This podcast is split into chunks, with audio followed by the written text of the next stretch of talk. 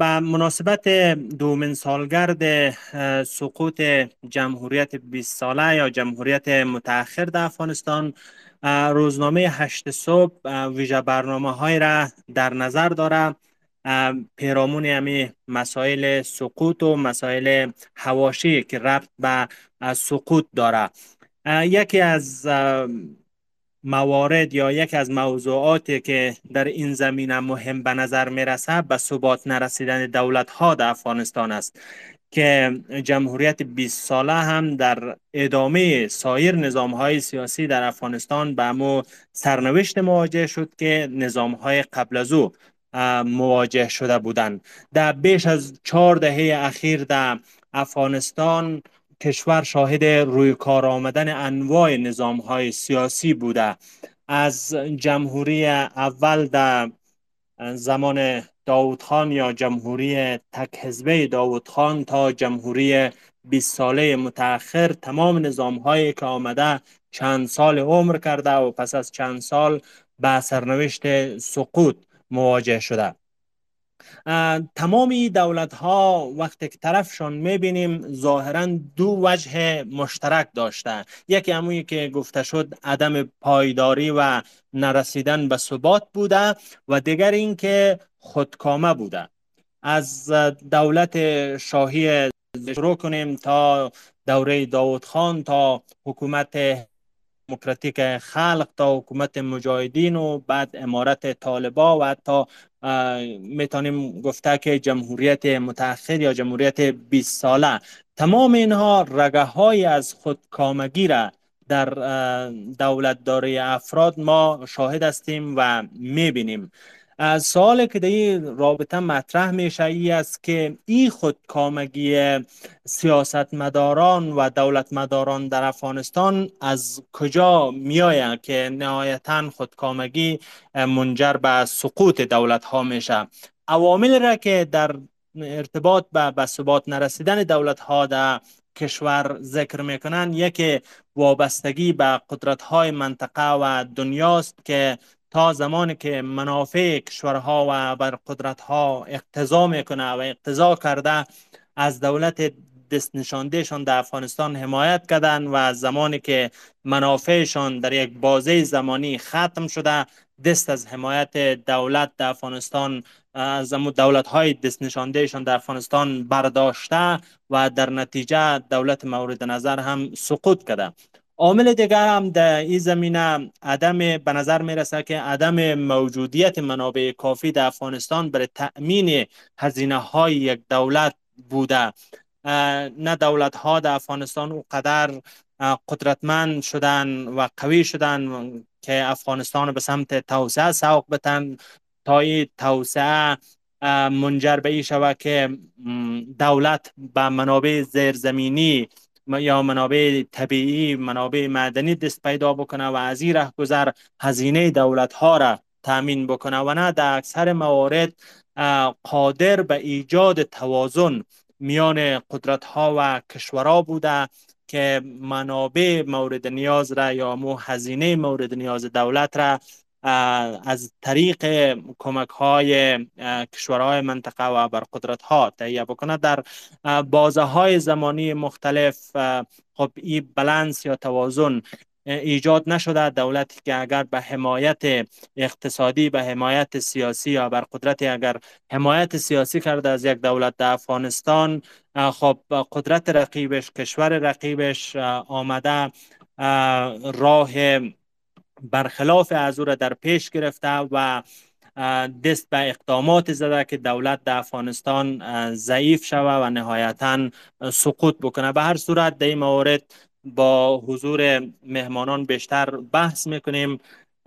مهمانای مدعی بحث آقای نظیف شهرانی هستند استاد تاریخ در دانشگاه اندیانای آمریکا که تا حال تشریف نآوردن و آقای عمر صدر پژوهشگر ارشد در مرکز حکمرانی دانشگاه پترزبرگ آمریکا و آقای سلیمان آشنا خبرنگار. مهمان های عزیز بار دیگه حضور شما را به برنامه اکس space روزنامه هشت صبح خوش آمدید میگم. آقای آشنا بحث را با شما آغاز بکنیم با صحبت های شما اینکه آیا به نظر شما در افغانستان در تاریخ معاصرش و پیش از او ما شاهد شکلگیری پدیده به نام دولت به معنا و تعریف مدرن دولت هستیم. آیا دولتی در افغانستان در دوره معاصر و پیش از او شکل گرفته که واقعا به معنی واقعی کلمه ما را دولت بنامیم؟ صحبت را از اینجا آغاز بکنیم و بعد بیایم روی موارد و علت هایی که دولت ها چرا به ثبات نرسیدن و عوامل سقوطشان بعد بحث را ادامه بدیم. آقای آشنا بفرمایید. تشکر مهران گرامی و هشت صبح از حضرتوی شما و سلام به همه دوستان و مهمانان گرامی.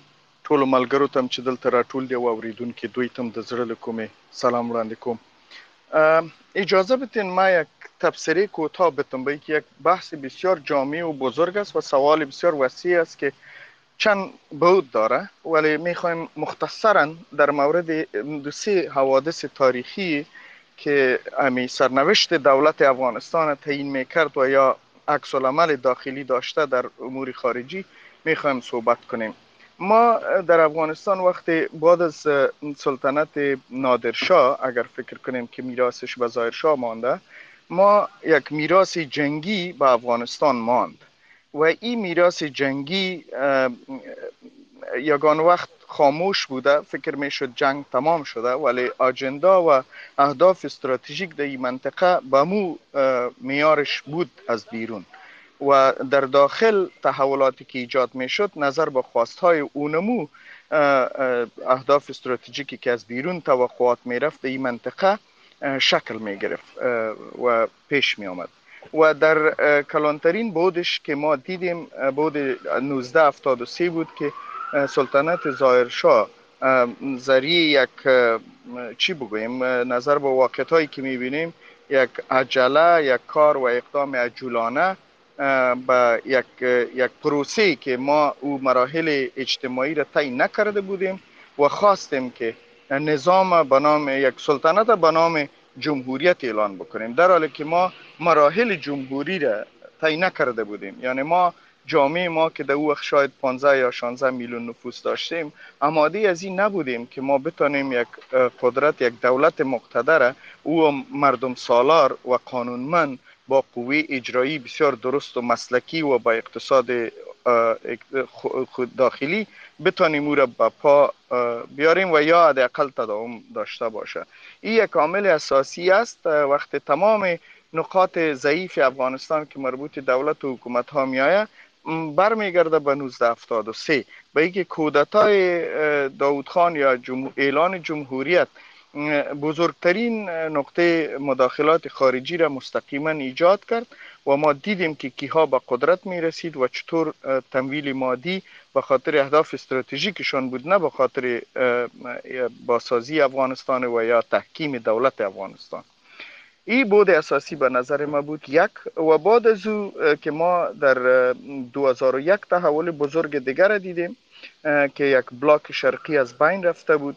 و یک ده سال خلای مذهبی و افرادگرایی حضور یافته بود و میراث به نام جنگ جهاد که داخل افغانستان شد در مدت دو سه سال عواقب جهاد و اهداف تمویل جهاد معلوم شد که یک خانه جنگی و قدرت طلبی و اهداف استراتژیک منطقه و قدرت های بزرگ روز به روز سرعت می گرفت و افشا می شد و ظاهر می شد تا که ما مردم افغانستان دیدن که گروه های هستند که به خاطر اهداف دیگران تمویل شده بودند بزرگ شده بودند و به قدرت رسیده بودند و در تشکیل حکومت انتقالی در افغانستان ما گروه های را دیدیم که در به نام تنظیم ها یا افرادی که وابسته به غرب بودن و کشورهای همسایه بودن اونا در راس قدرت شامل شدن از روی یک ائتلاف به نام یک, یک, یک حکومت وسیع البنیات که یعنی برشان می‌گفتن که همگی حضور داشته باشند و یک مشکل بزرگ تاریخی و دولتداری را به خاطر وقت موقتی او را حل بکنن که یک راه حل درست نبوده. و اساس او توقعات و نمو مردمایی که داخل شدن و از بیرون تمویل می شدن و یا حاکم شده بودن توقعات, توقعات از اونا بسیار بالا رفت. و به خاطر تحکیم قدرت خود از هر راه استفاده کردن. در 2005 که ما در افغانستان بودیم و وضعیت می دیدیم از نزدیک چون قانون اساسی در افغانستان تعدیل شده بود و جور شده بود بلکه اعلان شد در 2004 در 2005 کلانترین تحول شد که ایوازی که افغانستان به نام یک کشور رو به دموکراسی و مردم سالاری یاد شود و در سرخط جهان بیاید برعکس اولین اعلان که شد او بود که تولید مواد مخدر در افغانستان 98 فیصد است و یک کشور مفسد در جهان شمرده شد و مرکز تولید مواد مخدر قاچاق و و گروه های غیر قانونی این اعلان معلوم می شد که اهدافی که کشورهای همسایه می خواهند و یا قدرت های بزرگی که ناراضی از حاکمیت در افغانستان هستند این بدنامی آغازشان بود و این بدنامی تا حد بدنامی هم نبود واقعیت داشت. به خاطر که گروه هایی که در راس قدرت آمدن اونا خودشان مرتکب پاگذاری بر قانون اساسی بودن. خودشان تعدیل کرده بودن خودشان تطبیق نمی کردن. و مثلا ذریعه تلفن و ذریعه حواله و ذریعه خیشخوری و توفه دادن و شیرینی دادن نظام پیش میر بردن در حالی که دشمن بودن ولی معاون و رئیس یکی دیگه بودن. مثلا این مردم میفهمیدن خصوصا متخصصین و روشنفکران و کسایی که سیاست می‌دانستن یا دولت داری را که این یک چیز بسیار بیمانا و موقتی است و روزی که منافعشان در مخالفت واقع شوند یا در محراق بیاین شاید که به کشتار یکی دیگه دست بزن مثل که در حکومت دموکراتیک خلق بودن که اونا همچنان همین تجربه را روسات تجربه کرده بودن و ناکام بودن. او را ما در 2005 دیدیم و بعد از 2005 تحولاتی که رخ می‌داد که گروه ها برای منافع خود باید با کار برند و تمویل از بیرون از جایی که به 10 سال یا 15 سال در تماس بودن تمویلشان بیشتر شد به خاطر که منافع استراتژیکشان تقسیم می شد عوض یک گروه چندین گروه می گرفتن و اونا فکر می‌کردن که به اقتصاد و سیاست و امنیت ملیشان نقص میرسانند بیشتر تمویل کردن گروه های خود که گروه کلانترینشان گروهی که بیرون از نظام مانده بودن اونا را بیشتر تمویل کردن منسجم کردن انسجام دادن و به ضد نظام در کابل استفاده کردن که سهم بیشتر بگیرن. او را وقتی که غربی قانی به شدن که گروه در کنفرانس اول بن اخراج شده بود یا اصلا اهمیت داده نشده بودن اونا برشان یک کم امتیازات قائل شدن. امتیاز به این معنی که یک تعدادشان اجازه دادن که برین شما مذاکره بکنین سفر بکنین و با کابل جور بیاین. و در کابل که خود گروه های داخلی که دموکراسی را می‌خواستن تمویل بکنن در جمعوری مادیات بودن در جمعوری جایداد و رسوخ اجتماعی بودن و گروه بندی بودن که اگر احتمالا فردا یک حالت بیایه که ما تحت قانون و عدالت اجتماعی واقع میشه ما باید بتانیم که خود دفاع و مسئولیت خود یعنی نگاه بکنیم. اول اقدامشان از روی قانون بود که داخل پارلمان و به صفت سناتورای انتصابی داخل شوند که مسئولیت داشته باشند که در عدالت اجتماعی و محاکم به جرم جنایی داخل نشن و یا محاکمه نشن. بخش دومیشی بود که افراد و گروه های وابسته به خودشان که خیشا و قوم و دوست و رفیق نزدیک سرسپرده بودن. اونا را مسلح بسازن پنهانی و دیپوها جور کنن اسلحه جمع کنن پول اضافی جمع کنن پسنداز بکنن و آماده ازی باشن. اگر احتمالا با ما کش میشیم با عدالت ما بتانیم که دفاع خود بکنیم و به نام حقوق خود یک چیزی شروع کنیم. عین عمل در مقابلشان که گروه بیرون بودن خصوصا از پاکستان اونا با می با با شکل یکم بزرگترش و به شکل بسیار زشترش رشد می‌کرد و کلان می‌شد. ای را می‌خواستم تفسیری کوتاه ای باشه که تصویر اساسی را ما از از بی ثباتی و از میان برداشتن دولت مرکزی و یا حاکمیت قانون ما ببینیم که اصلی عاملشان بیشتر از بیرون بوده و ما از داخل حاکمیت ها و عکس های گروهی ما اکثرا عکس بوده. یعنی ما عامل اصلی از داخل نبودیم چون جنگ از بیرون آورده شده بودن به خاطر منافع خودشان. مثلا برای ثبوت از این یک دلیل یگان وقت دارم و مطرح می‌کنم به صفت یک خبرنگار نه. ببخشید. بسیار افا می‌خوایم که در جای بودم. دیگه یک که من قانع هستم به او عامل او, او ایست که شما وقتی ما جغرافی فیلی افغانستان رو می‌بینیم و بسیار به افتخار ما همگی او در خانه خود و در دفاتر خود ویزان می‌کنیم که این کشور ماست مانند یک مشت و میره خوش داریم و ایره باید دفاع بکنیم اصلا ما همی سرحدات اینمی کشور اینمی جغرافیا را ما هیچ وقت تعیین نکردیم. هیچ نوع هیچ افغانی هیچ امیری هیچ پاچای هیچ رئیس دولت و یا هر کس دیگه که نام داشت در قدرت بودن به خاطر که انگلیس ها آمده بودن با ایران سرحد به منافع خود تعیین کردن. در دوران احمد شاه ابدالی مشهد تحت تسلط احمد شاه ابدالی بودن. ولی در وقتی که تعیینات 1938 ایران تشکیل پیدا می‌کرد و می‌خواست یک جغرافیای سیاسی داشته باشه بعد از جنگ جهانی دوم انگلیس ها برشان هرات به اصطلاح معادله کرد. در تعادل دادن در تبادله مشهد ماندن عوضش هرات گرفتن به خاطر که 70 درصد آب از این طریق می‌شد کنترل شوه و انگلیس ها می‌فهمید که آب یا منرال یکی از منابع اساسی است که ما مردم های جهان می‌تونیم او را تحت تاثیر خود و استعمار داشته باشیم. و او را به خود نگاه کرد سرحد کت ایران امضا کردن. عین کار کردن در با روسا آب دریا را نیم کردن و سرحد شمالی را با روسا یا شوروی وقت با قدرت تزاریا امضا کردن که اصلا کینگ یا پاچای کابل خبر نداشت و خفا بود عبدالرحمن خان و و, یک سرحد طولانی ترینش که بخش که در سه بخش تقسیم میشه افغانستان تا تا سه هزار کیلومتر ما با به نام پاکستان انگلیس مجهول مان به نام دیورن. و او یعنی یک سندی که هم رسمیت داره هم غیر رسمی است. اکثریت قوم پشتون و سیاسیون و رهبری کابل هیچ وقت او را قبول نکردن و نه تایید کردن به خاطر که چند بار او از بین رفته فسخ شده نظام های کابل معمولا منتخب نبوده و او وابسته به مو رفتن پاچا و قرارداد هم از بین رفتن.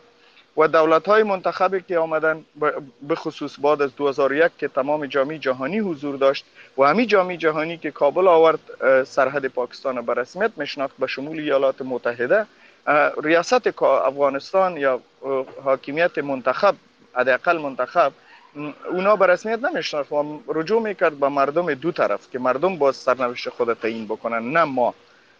این خودش یکی از عامل کلان بی‌ثباتی در افغانستان بود به خاطر که ارزوهای پاکستان که قدرت ششم نظامی در جهان بودن این یگانه تهدید بزرگ یعنی یگانه تهدید بزرگ برای امنیت ملی پاکستان بوده. و ای را می‌خواستن که کابل بی‌ثبات‌تر ضعیفتر و, و متکی به اقتصاد و نظام قدرت خود یعنی به پیندی وادار ساختنش هدف, هدف اصلیشان بود. و واضح است که ابزار بیشتر برای بی‌ثباتی داشتن هم قوم داشتن در اونجا از نبودن سرحد یک پالیسی خارجی خوب جور کرد که خیر نبودن است این مردم ها کلش برا بیایه و وضوع استفاده به ای کردن. وقتی که ما در کنفرانس های اینجا در واشنگتن شنیدیم که امریکا راضی نبود که از نظام نظامی های پاکستان که در افغانستان تعهد حاکمیت قانون و مردم سالاری را دارن اما پولم ده میلیارد دلار در وقت جنرال مشرف گرفتن که تقریبا یک عنصر اساسی حاکمیت در افغانستان یا تشکیل حاکمیت در افغانستان پاکستان نقش اساسی داشت به شمول همسایه بیشتر. ولی اونا امو گروه ها و افراد خود داخل نظام کردن. و منافع پاکستان اولویت دادن نظر به خواهشات جامعه جهانی که افغانستان با ثبات و مستقل و به اقتصاد خود متکی شود. این اهداف پنهانی پاکستان باعث ازی شد که امریکا هم ناراضی شود و ببینن که مراکز بیشتر توروریزم و یا افرادگرایی که در پاکستان است او نتانایی که امروز برای حکومت کابل یک تهدید است فردا اینا با از بین بردن حاکمیت کابل اینا از بین نمیرن و این گروه های افراطی با تمام امکانات داخلی و قدرت مشروعی که به دست میاره مردمی حداقل ایره به ضد همسایه ها و حداقل به ضد امنیت جهانی شاید استفاده بکنن. و او را ما دیدیم که شد. در اولین سال که امی گروه طالبان حاکم شدن رهبران القاعده و گروه های داعش و گروه های دیگه افراطی داخل افغانستان رفته بودن. به هر نامی که بودن یا به خاطر استفاده از تروریسم و یا با استفاده از باورهای عقیدتی و مذهبی و یا ای که تا حد اطلاع داریم که خیشاوندی دارن. زنها تبادله شده از اقوام دیگه گروه های طالبان از مصر و از جای دیگه خانما دارن اولاد دارن خیشاوندی جور کردن با سودانیا. همونطور رهبران القاعده در افغانستان زن گرفتن. در منطقه گرفتن در پاکستان و اینا یک رشته و یک شبکه بزرگ فامیلی حتی ایجاد شده به هدف مشترک قدرت و مذهب. پس ما این تهدیدها را که در این شکل بزرگش می‌بینیم این تحولات کوچک معمولا عکس و به خاطر دفاع خود در جاهای خاص است. دیگه ما فکر می‌کنم اگر ما از بیرون بتانیم مثلا یک قدرت بزرگ بتانه که چون بسیار کشورهای همسایه و قدرت های بیرونی داخل هستند باید رای حلشان از بیرونی بیشتر فکر شود در داخل بسیار شکایت ها سه نسل در جنگ بزرگ شدن مشکل است که کسی یک صدای انفجار که شنیده او را تا دو روز و سه روز او را پس و صدا را فراموش بکنیم آل حاکمیت فیلی هم که 20 سال انفجارات بزرگترین انفجارات خونین در کابل مردم بیگناه را کشته بودن به خاطر از بین بردن حاکمیت. این مشکل است که حداقل اگر تمام شریعت درست هم به مردم بگوین قناعت مردم حاصل نمیشه به خاطر که اونا تانوز برای زیارت میرن و گل سر اطفال و زنا و مردم بیگناه خود میمانن و می‌بینن که عاملانشان تمامشان وزیر و حاکم هستند پس این اختلاف یا شکایت بزرگ و نفرت بزرگ اجتماعی بین مردم و حاکمیت این به آسانی بین اردویشان از بین نمیره. این باید که کامل بیرونی باشه ولی با یک پالیسی درست به شکل درست و یک تعهدی که همسایه ها در او مداخله یا اهداف نادرست خود در او جای نکنن برعکس به یک حسن نیت داخل شوند. فکر کنن که افغانستان بی ثبات اصلا آتشش بر ما میایه و اگر نبیایه می بی ثباتی مردم و حجوم و سیلاب مردمی که به نام مهاجر داخل میشن امکان داره که تروریسم و بی ثباتی دزدی و قتل و غارت و ای, ای پدیده ها در کشورشان داخل شود که شده. باید به خاطر جلوگیری خودشان همی کمک بکنن و برای ثبات افغانستان مداخله منفی نکنن مداخله مثبت بکنن. در بسیاری کشورها ما مثالایی داریم که همسایه مداخله مثبت کردن و نتیجه درست هم ازو گرفتن. به خصوص در امروز زندگی که marketing است یا بازار آزاد است اینا می‌تونن که مستفید شون به شکل درستش. نه به طوری که حاله کل مادنا مثلا چور میشن به طور ارزانترینش و مجهولش اعلان میشن و به لیلام گذاشته میشه و یک کشور در ظرف 8 ماه یا 10 ماه می‌تونه 5 میلیارد دلار پس انداز بکنه و از و از کلاپس یا سقوط مطلق اقتصادی از برکت افغانستان به پا استاده میشه و تا صدراعظمشان اعلان می‌کنه که ما دو میلیارد دلار ارزانتر از بازار ما زغال سنگ افغانستان می‌خریم و به شمول مادنای دیگه. این معنای از این میته که یک بکیارد است یک جایی را برای خود پیدا کردن که مواد خام برای صنعت پنجاب بگیرن و ارزانتر و از ذریع گروه خود برای حداقل سه سال یا چهار سال استفاده سو بکنه از فضای فیلی. و چهار سال بعد باز یک تروریسم و یک تحول بزرگی که کل منطقه را به آتش بکشانه مواجه می سازن پس حاکمیت های پاکستان و بعدن ایران و چین بسیار مکلفیت دارند که به یک حکم درست داخل شوند تا فضای خرابی که پیش بینی شده که او برای کلگی سرایت نکنن و یک رای صلح پیدا کنن تشکر آشناس شما بیشتر روی عوامل صحبت کردید. بازم در ادامه صحبت می‌کنیم روی عوامل وابستگی هایی که دولت های حاکم در افغانستان به قدرت های منطقه داشتن مداخلات کشورهای منطقه خصوصا پاکستان در امورات داخلی افغانستان. باز بیشتر روی موضوع بحث می‌کنیم. اما پیش از او صحبت های آقای صدر را میشنویم. آقای صدر می‌خوایم که شما صحبت هایتان را از اینجا آغاز بکنید. یک این که آیا در افغانستان معاصر و افغانستان قبل از دوره معاصر ما پدیده به نام دولت داشتیم که حالا بیایم از عدم پایداری دولت ها صحبت بکنیم؟ این یک. و دوم این که در نیشن استیت یا دولت ملت های مدرن یک دولت ملت بر مبنای یک نشنالیزم قومی شکل می‌گیره و بعد ارزش های حاکم در او نشنالیزم بس داده میشه تا سایر اقوام هم بیایند آینه از اون نشنالیزم خودشان را ببینن و خودشان را سهیم و شریک او دولت ملت بدانند اما در افغانستان ما شاهد نشنالیزم هستیم و تشکیل دولت ملت بر مبنای نشنالیزم قومی. اما می‌بینیم که دولت مردا در افغانستان در بست دادن چتر نشنالیزم قومی و سهیم کردن سایر اقوام در افغانستان ناکام بودند. فکر نمی‌کنید که یکی از دلایل عمده عدم پایداری دولت ها در افغانستان همین مسئله باشه؟ سوال بسیار مهم است. در این زمان در افغانستان سوال بسیار جنجالی و سوال است که معمولا با جانبداری به او پرداخته شده. یک اگر پیش از پرداختن به اون یک درجه اگر ما باز بکنم به که چرا دولت ها سقوط می‌کنن و افغانستان آیا استثناست در سقوط دولت ها یا نه؟ بدون شک از شروع تاریخ دولت معاصر و دولت های ملی که ایجاد میشن در به ویژه در منطقه آسیا مرکزی و آسیا جنوبی اواخر قرن 19 و شروع قرن 20 ما باید نگاه بکنیم.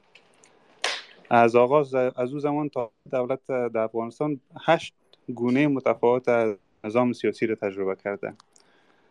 و در این هشت گونه متفاوت نظام سیاسی حداقل به استثنای یک مورد در هفت مورد دیگهش تغییر از یک نظام سیاسی به نظام دومی منتج به سقوط نظام به طور کل حاکمیت و شده. این تغییرات کدام است؟ شما اول نظام شاهی مطلقه را داریم.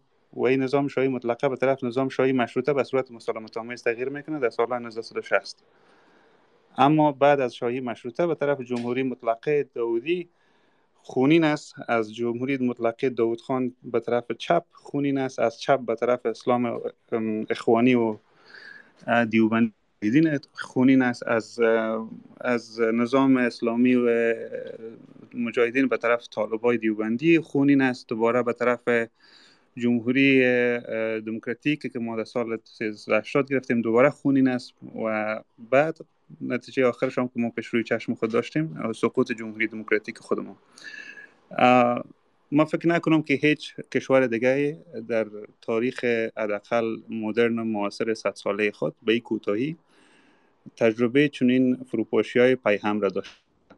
حد اوسط نظام ها در افغانستان کمترین نظام در افغانستان نه ماه دوام کرده و بیشترین نظام که دوام کرده حدود 40 سال چند سال 40 سال است. و حد اوسط که شما بسنجین چیز در حدود 4 سال میشه. یعنی در حد اوسط در هر 4 سال دولت در افغانستان سقوط کرده. این بیسبوتی بسیار عمیق است. اما از دو در دریچه نظری میشه به این پرداخت یکی که دولت ها زمان سقوط می‌کنن که ظرفیت و توانایی بروکراتیک کافی را نداشته باشند. دولت یک حداقل یک سازوکار اداری نظامی بروکراتیک است و همین سازوکار اداری بروکراتیک است که دولت را سر پا نگاه می‌کنه. بدون شک بر از اون منابع نیاز است و توانایی و ظرفیت تکنوکراتیک به کار است. دولت های افغانستان از آغاز تا پایان بسیاریشان در از, از, از ظرفیت تکنوکراتیک رنج می بردن از نبود ظرفیت تکنوکراتیک. و بدون شک منابع کافی هم به خاطر دولتداری وجود نداشته مثلا به گونه نمونه اگر ما دولت امانی را شما نظر بندازین دولت امانی بابت استقلال و برسمی شناختن مرز دیورند در مایده کابل و پیش از او در مایده راولپندی تمام سبسایدی های کمک هایی که از طرف هند بریتانیایی برش می‌شد از دست داد. و این دولت مجبور شد که رجوع بکنه به بلند بردن مالیات و تکس بر زمین تکس بر مواشی. که انواع تکس که او کمر دهاقین طبقه بسیار کوچک و فرودست جامعه را شکستاند در در نتیجه آمار که در زمینه وجود دارد در سال 1928 که یعنی پایان دوره امانی است حدود 30 فیصد عایدات دولت از مالیات بر زمین کمایی میشه و به طور کل در بودجه دولت حدود 62 فیصد دولت تانسته بود از عایدات داخلی بکنه. اما این عایدات داخلی باعث شد که این تغییر جهت جمعوری منابع دولتی باعث شد که مردم فرودست و کسانی که نادار بودن اونا یک بخش. به شدت ناراض شوند مثلا بسیاری موارد تاریخ نویسان نوشته کردن که مالیات را دولت امانی وضع کرد که هیچ لازم نبود مثلا تکس بر تکس به خاطر آموزش پرورش tax به خاطر امارت ساختن امارات دولتی tax به خاطر جنگ tax برای توسعه این انواع tax بود که به گونه متفاوت دولت به خاطر از اینکه کسب بودجه خود را کفاف بکنه او را داد. خب به طور کل میشه گفت که یک بخش اساسی فروپاشی های دولتی در افغانستان نداشتن ظرفیت بروکراتیک سازمانی و توانایی organizational دولت بوده. اما مهمتر از او بخش مهمتر از او بخش بود جامعه شناسی از اوست که از نگاه جامعه شناسی دولت ها زمان سر اقتدار باقی میمونند که رابطه دولت به عنوان سازمان بروکراتیک با مردم و جامعه به صورت مسالمت آمیز استوار باشه. یعنی خلاصه از این مطلب میشه مشروعیت دولتی. دولت ها زمان پایدار باقی میمونند مشروعیت کافی و شافی داشته باشند و و این زمینه است که دولت های افغانستان متاسفانه مشروعیت نداشته. مسئله قومی را که شما مطرح کردین پیوند می‌خوره با مسئله مشروعیت. دولت ها لازم ندارن که اردوی مستحکم و بسیار پرمصرف داشته باشند تا اقتدارشون باقی بود دولت هایی که از روی زور و ستم بر مردم حکمرانی می‌کنن عمرشان معمولا کم است. این از تنها منطق منطقه نیست که در افغانستان حکم بکنه بلکه در تمام جوامع دنیا است. یک تیوری جامعه شناسی در زمین دولت هاست دولت های افشانت و موثر هستند که با مصرف کردن کمترین منابع بهترین و ترین حکمرانی را داشته باشند یعنی مشروعیت و مقبولیت مردمی باعث شود که اونا لازم ندانند که دست به اسلحه و زور و شمشیر ببرند و متاسفانه امی زمینه بوده که دولت های افغانستان از آغاز از او رنج می برده گپ نخستی است که دولت افغانستان یک دولت مصنوی بود. همسان با تمام دولت های دیگه که در آسیای مرکزی آسیای جنوبی و غربی ایجاد شد. مثلا که در تشکیل از نو استعمار نقش اول را داشت و از تعیین حدود اربعه گرفته تا وارث کردن پول های انگفته که به صورت خیرات به حاکمان این سرزمین ها داده می شد در نبود کمک های هند بریتانوی آیا دولت عبدالرحمن خان می‌تونست که سرکوب داخلی را تمام بکنه؟ هرگز نمی‌تونست.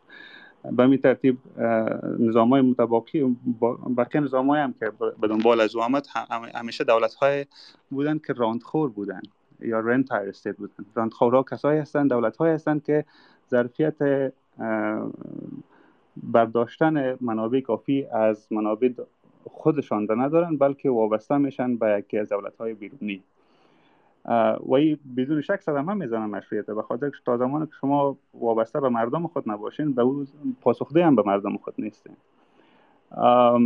یکی مسئله ای است. دومین مبنای مشروعیت یک ایدولوژی است. در جاها ایدولوژی است در جاهای ناسیونالیسم است. در جاهای یک تفکر دموکراتیک است که مبنای مشروعیت دولت را می‌سازند و در افغانستان تاریخ نگارای هم داخلی هم خارجی که نوشته کردند برای تاکید دارند که ظهور دولت مدرن در افغانستان با یک بحران مشروعیت مواجه بوده به خاطر از اینکه دولت های عصر میانه افغانستان که در این منطقه به نام خراسان و ایران بزرگ بوده بر مبنای مشروعیت Turko-Persian یا مشروعیت فارسی ترکی و اسلامی استوار بوده. و گذار از یعنی در مشروعیت به قول بارفیلد در مشروعیت که از مدل ترکی و فارسی میایه succession یا جانشینی بسیار زیاد روشن است. کی جانشین کی میشه؟ و این باعث ابهام جانشینی نمیشه و دولت تقریبا می‌تونن به صورت مسالمت آمیز از یک شاک مرد به شاید دیگه انتقال بکنه. اما خاندان های صدوزه که آمدن چون این بحران را مواجه شدن مثلا برادر کشی و چشم برادر را کور کردن به خاطر از امیست که همون سلسله که باید کی به ارث ببره نظام را روشن نیست. آیا برادر کلان است؟ آیا کاکا است؟ آیا پسر است؟ و این بحران در شما حتی در دوره های عبدالرحمن خان یعنی شاه که بنیانگذار افغانستان مدرن است او هم شما می عبدالرحمن خان کدام پسر خود را تعیین می‌کنه کدام پسر خود را تعیین نمی‌کنه به می ترتیب مثلا جانشینی دوره امان الله خان میشه امان الله خان در, نتیجه یک شورش خاندانی که برادر نصر الله خان زندانی می‌کنه و بعد دو زندان میموره به قدرت می‌رسه. بنابراین انتر فامیلی انتر ترایبل یعنی جنگ درون قبیله ای در آغاز بین بارگزایا و صدوزایا دولت ها را بسیار بی ثبات ساخت. بعد جنگ در درون خاندان شاهی بی ثبات ساخت. و آیستا آیستا وقتی زمان دوره امان الله میشه امان الله متوجه میشه که باید افزون بر قبیله و افزون بر شاه بودن که بدون شک امان الله خان یکی از کسایی است که مشروعیت هم از دین انتقال میته لقب امیر می‌گذاره و لقب شاه می‌گیره. متوجه میشه که باید دولت مدرن باید یک مبنای دیگه مشروعیت هم داشته باشه و او ناسیونالیسم هست این ناسیونالیسم متاسفانه بسیار زیاد به صورت یک جانبه و کوتانگرانه و قومی تعریف شده بود. در مورد از این من نمی‌پردازم به خاطر که یک بحث بسیار روشن است و به کراتی مسئله تذکر رفته است. بسیاری از دولت های دیگه هم در آسیا افغانستان استثنا نبود. بسیاری از دولت های دیگه هم هم در اروپا هم در آسیا چنین مشکل را داشتن اما چرا او دولت ها با بحران مواجه نشدن به خاطر که دولت ها منابع کافی را به خاطر سرکوب اقوام غیر حاکم داشتن مثلا فرانسوی ها تمام اقوام غیر فرانسوی زبان را سرکوب کردن از انقلاب کبیر فرانسه شروع تا تا به جنگ های جهانی اول و دوم. و یک فرانسه همگونه ساختن. ترکا مثلا دست به جنوساید ارمنی ها زدن در زمینه. در جدا شدن هند و پاکستان میلیون ها نفر از مسلمان و هندو و سک به خاطر از یک دولت همدست ایجاد شود کشته شد. اما دولت افغانستان ظرفیت قابل ملاحظه را نداشت. یک و دوم که در افغانستان برعکس بسیاری از کشورها به شدت متکثر است. یعنی یک قوم غالب از نگاه آماری وجود نداره. اقوام اقوامی که با شکل شده هستن اکنون مثلا زیر حاکمیت طالبا و به صورت تاریخی در مقاطع مثلا در این سرزمین افغانستان مالکی سرزمین بوده. مثلا هخامنشی ساسانی ها سامانیان غوریان این سلسله تاجیک و فارس هستن ایرانی هستن. سلجوقی ها به می ترتیب غزنوی ها مثلا ترک هستن.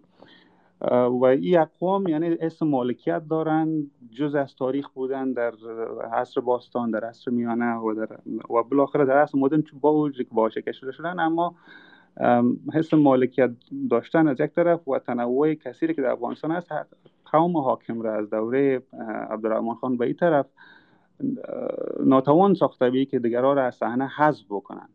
اما در این زمان یک اکولیبریوم شکل نگرفته. به این معنی که اقوام حاشیه شده هم نتونستند که از راه های غیر از جنگ و منازعه به صورت مسالمت آمیز مبانی مشروعیت را باز تعریف بکنن یکی از مبانی مشروعیت که می‌تونه به صورت مسالمت آمیز حاکمیت دولت را بگسترانه او دموکراسی است. دموکراسی موفق ما نیم بند را که در مثلا در دهه دموکراتیک 1960 داشتین نه تنها پایه های قومی دولت را تضعیف کرد بلکه آیسا آیسا مردم را از, از روستاها آورد به دولت نزدیک شاخ. مثلا نخستین دولت انتقالی که در اون دولت شکل میده دکتر یوسف یک غیر پشتون است یک تاجیک فارسی زبان کشمیری است. به می ترتیب دکتر ظاهر دکتر یک یک نخستوزی دیگر رفت می‌خوایم که فراموش کردم اسمشان را اینا غیر پشتون هستن. یعنی دموکراسی مبنای دولت چنان که اول اصطلاح وسیع البنیاد به صورت به صورت اشتباه به کار میره اما دولت وسیع البنیاد آیسته آیسته داشت شکل می‌داد. مردم از روستا داشتن نماینده انتخاب می‌کردن. گرچه انتخابات شاید بر اون مبانی دموکراتیک که باید شاید باید باشه نبود اما این تحول اگر نشر می‌گیره ادامه پیدا می‌کرد. می‌تونست منتج به دولت باثبات شود. و بالاخره دموکراسی پسین ما هم. دموکراسی پسین گر تانست مبنای مشروعیت را دموکراتیک بسازه اما خود دموکراسی و تمام مؤلفه که مربوط به دموکراسی میشه مثلا مسائل مثل حقوق بشر آزادی رسانه ها آزادی بیان ارزش های مثل آزادی آزادی های لیبرال اینا کلشان محل و محل تلاقی تنازعات مختلف شدن دموکراسی خودش یک مسئله متنازع شد. از نگاه دینی از یک طرف مثلا گروه مثل طالبان افراطی یا بسیاری دیگه مثل گروه حزب تحریر اینا مبنای دموکراتیک دولت را از نگاه دینی صدمه زدن. گروه هایی که خواهان اکثریت قومی و بودن اونا هم دموکراسی را به نفع خود نپنداشتن و یا کوشش کردن از دموکراسی به صورت ابزار استفاده بکنن تا که یک اکثریت نه دموکراتیک بلکه یک اکثریت قومی را باید به هر صورت که میشه بقبولانند این, با... این مثلا تاثیر خود در چگونگی نوع انتخاب نوع سیستم انتخابی انتخاباتی هم بر شورای ملی افغانستان و هم بر ریاست جمهوری بسیار زیاد مطرح مثلا سیستم استنتیوی را در بسیاری از کشورهای کمتر شما مثلا به استثنای ژاپن لبنان و کانادا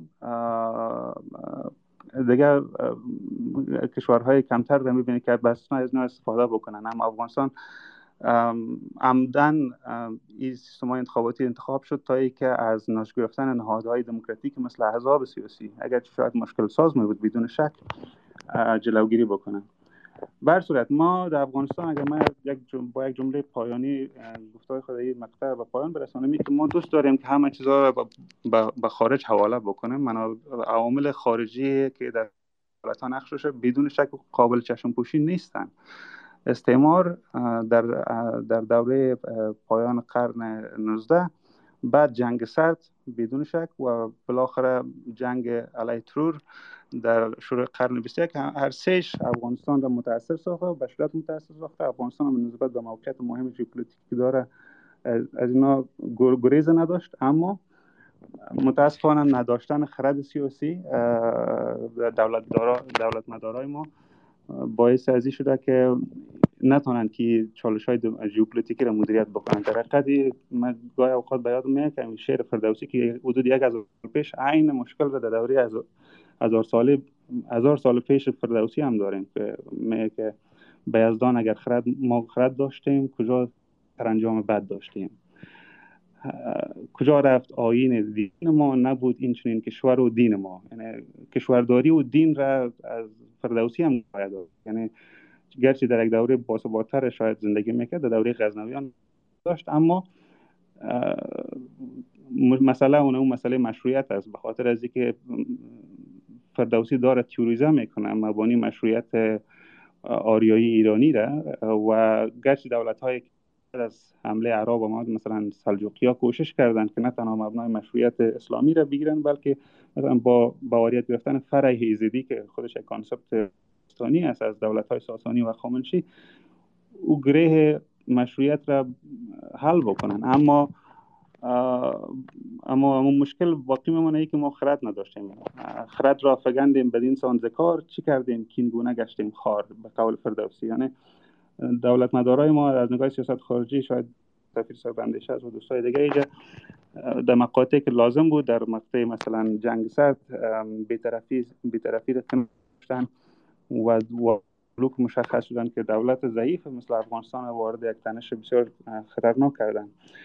اکنون هم زیر حاکمیت طالبان همین مؤلفه کلش کاردار است. دولت طالبان پایدار نمیمونه از که یک ظرفیت بروکراتیک ندارن از نگاه توان بروکراتیک تمام کسایی که تکنوکرات بودن از افغانستان تر گفتن به استثنای یک اقلیت خشک فکره که از نگاه مذهبی دگماتیک هستن از نگاه قومی به بودشان که با طالبان و گونه های همکاری می‌کنن.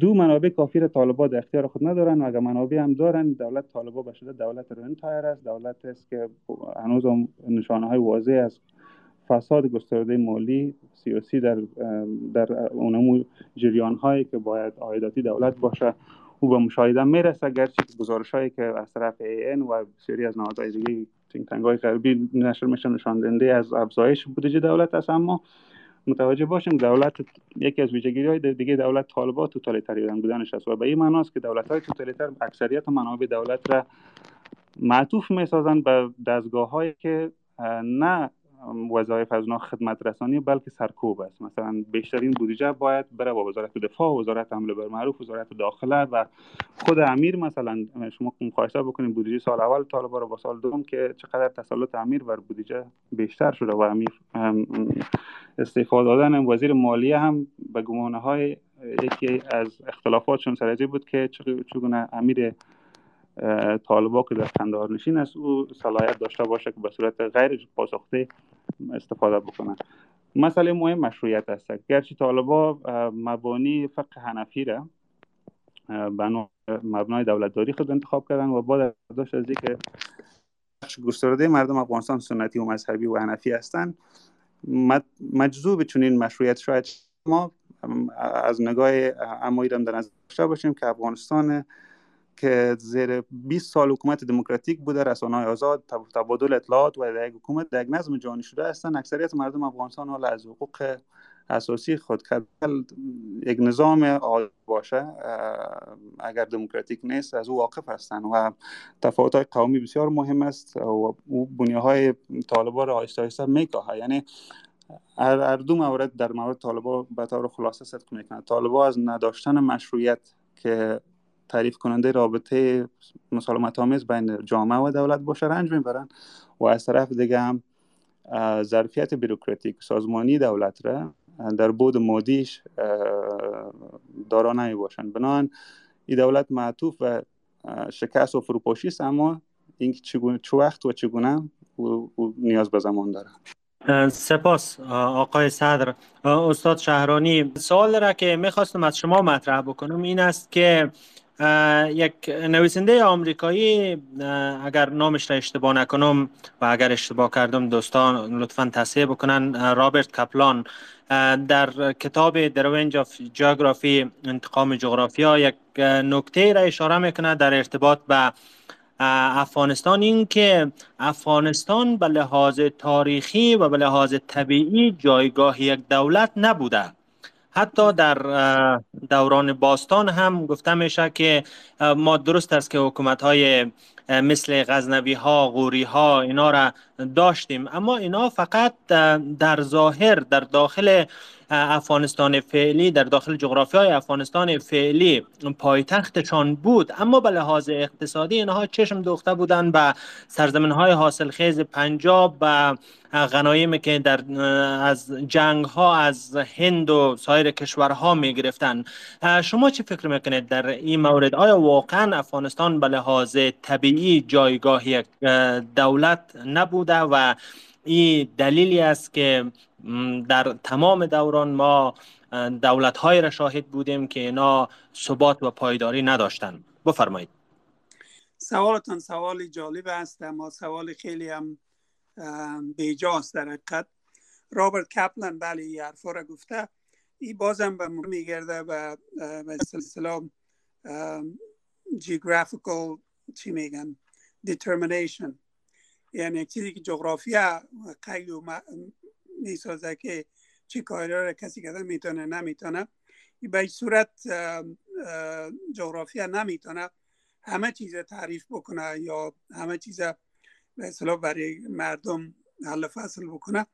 جغرافیا یکی از تاثیراتی در مسائل اقتصادی و اجتماعی زندگی سیاسی مردم داره.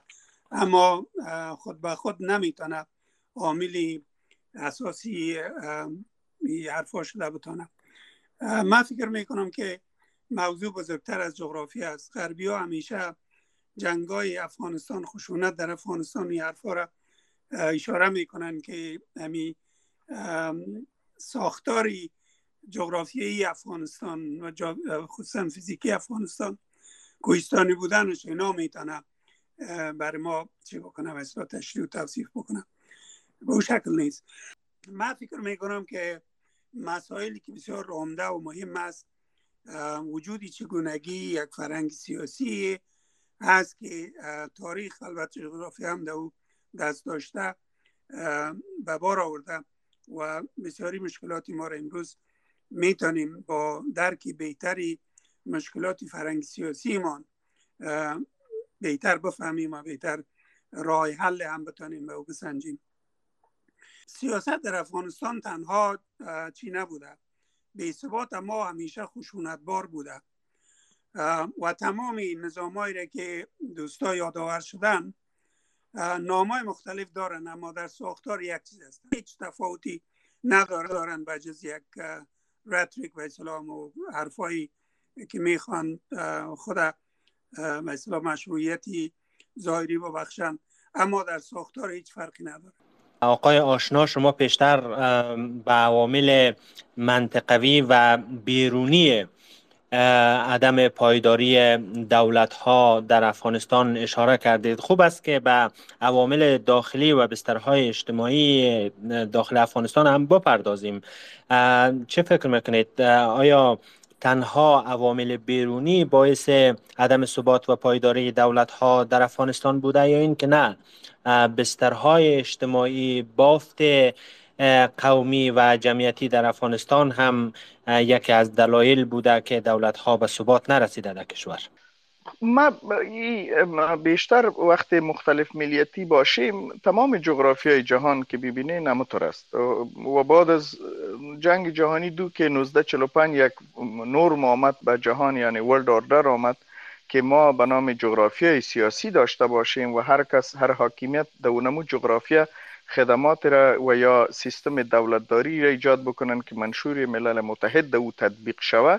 کسایی که عضویت داشتن با می تعهد دولت ها ایجاد شدن. این یک اساس تمام اینمی جغرافی ماست. و در هر جغرافی سیاسی مردم های مختلف اقوام مختلف با قاید و باورهای مختلف ماندن که افغانستان استثنا نبوده ولی ما قبول دارم که عوامل داخلی دارن ولی بیشتر ما چون ما تکامل درست یک دولتداری را هیچ هرگز نتانستیم به مو نقطه اول به دو سه بریم به شکل تدریجیش. ما زیر به اصطلاح استعمار و حملات خارجی بیشتر مواجه شدیم. ولی مثلا یک مرحله درسته که بیشتر ذکر شد در 1964 وقت ما یک قانون اساسی را داشتیم. که به نام دهی دموکراسی یاد میشه تا اعلان جمهوریت در 1973 در او ده سال ما به اصطلاح کار خانگی یک دولت مردم سالار تقریبا عملی کرده رفتیم پیش رفتیم. مثلا احزاب آزادی خود گرفتن که مختلف افکار و یعنی مردم اقشار افکار مختلف در او جاگزین شدن با عقاید مذهبیشان هم شامل شدن. و اینا تحت یک قانون اجازه داشتن که به جامعه رجوع بکنن و نظریات خود ابراز بکنن و ببینن که رای مردم دارن یا ندارن. در او ده سال ما تانستیم بسیاری از قوانین مدنی را مثلا حداقل نوشته شوه جور شوه و بعض اساسات درسته که به خاطر تداوم دموکراسی ضرورت بود که اقتصاد منبع اول است. ما تانستیم که در ده سال دموکراسی دوره دموکراسی مثلا بزرگترین پروژه های جهانی که شوروی وقت تمویل می‌کردن مانند ریاست کانال در مشرقی که یکی از سوم سوم فابریکی بزرگ زیتون و روغن و تولید چیزهای لبنیات دیگه بوده. ایره تقریبا به استفاده تیار شد و با یک کانال بسیار بزرگ که آبیاری شد و هزارها جریب زمین و مردم کار و یک سیستم آمد. و آیسته آیسته مد نظر بود که اقتصاد وزارت افغانستان میکانیزه شود. دوم در این جریان ما تانستیم که در محراق قدرت یا دو بلاک واقع بودیم ولی تانستیم در مو وقت که امریکایی ها را وادار بسازیم که مثلا بند کجکی را با ما بسازه که بزرگترین پروژه در منطقه بود از آبیاری و از تولید برق و آبیاری شدن زمین ها این دو قدرت روز به روز سرمایه گذاری می‌کردن. مثلا شهرسازی که یک سمبول بسیار کلانش همیشه یاد میشه مکرویاریان کابل است و یا سیلوی مرکزی است در کابل. که شوروی ها سرمایه گذاری می‌کرد. ولی جرمان ها در قندوس هم شیشته بودن سرمایه گذاری بیشتر می‌کردن. برو فابریکا جور کردن فابریکی نساجی در پل خمری بوده و دیگه جای.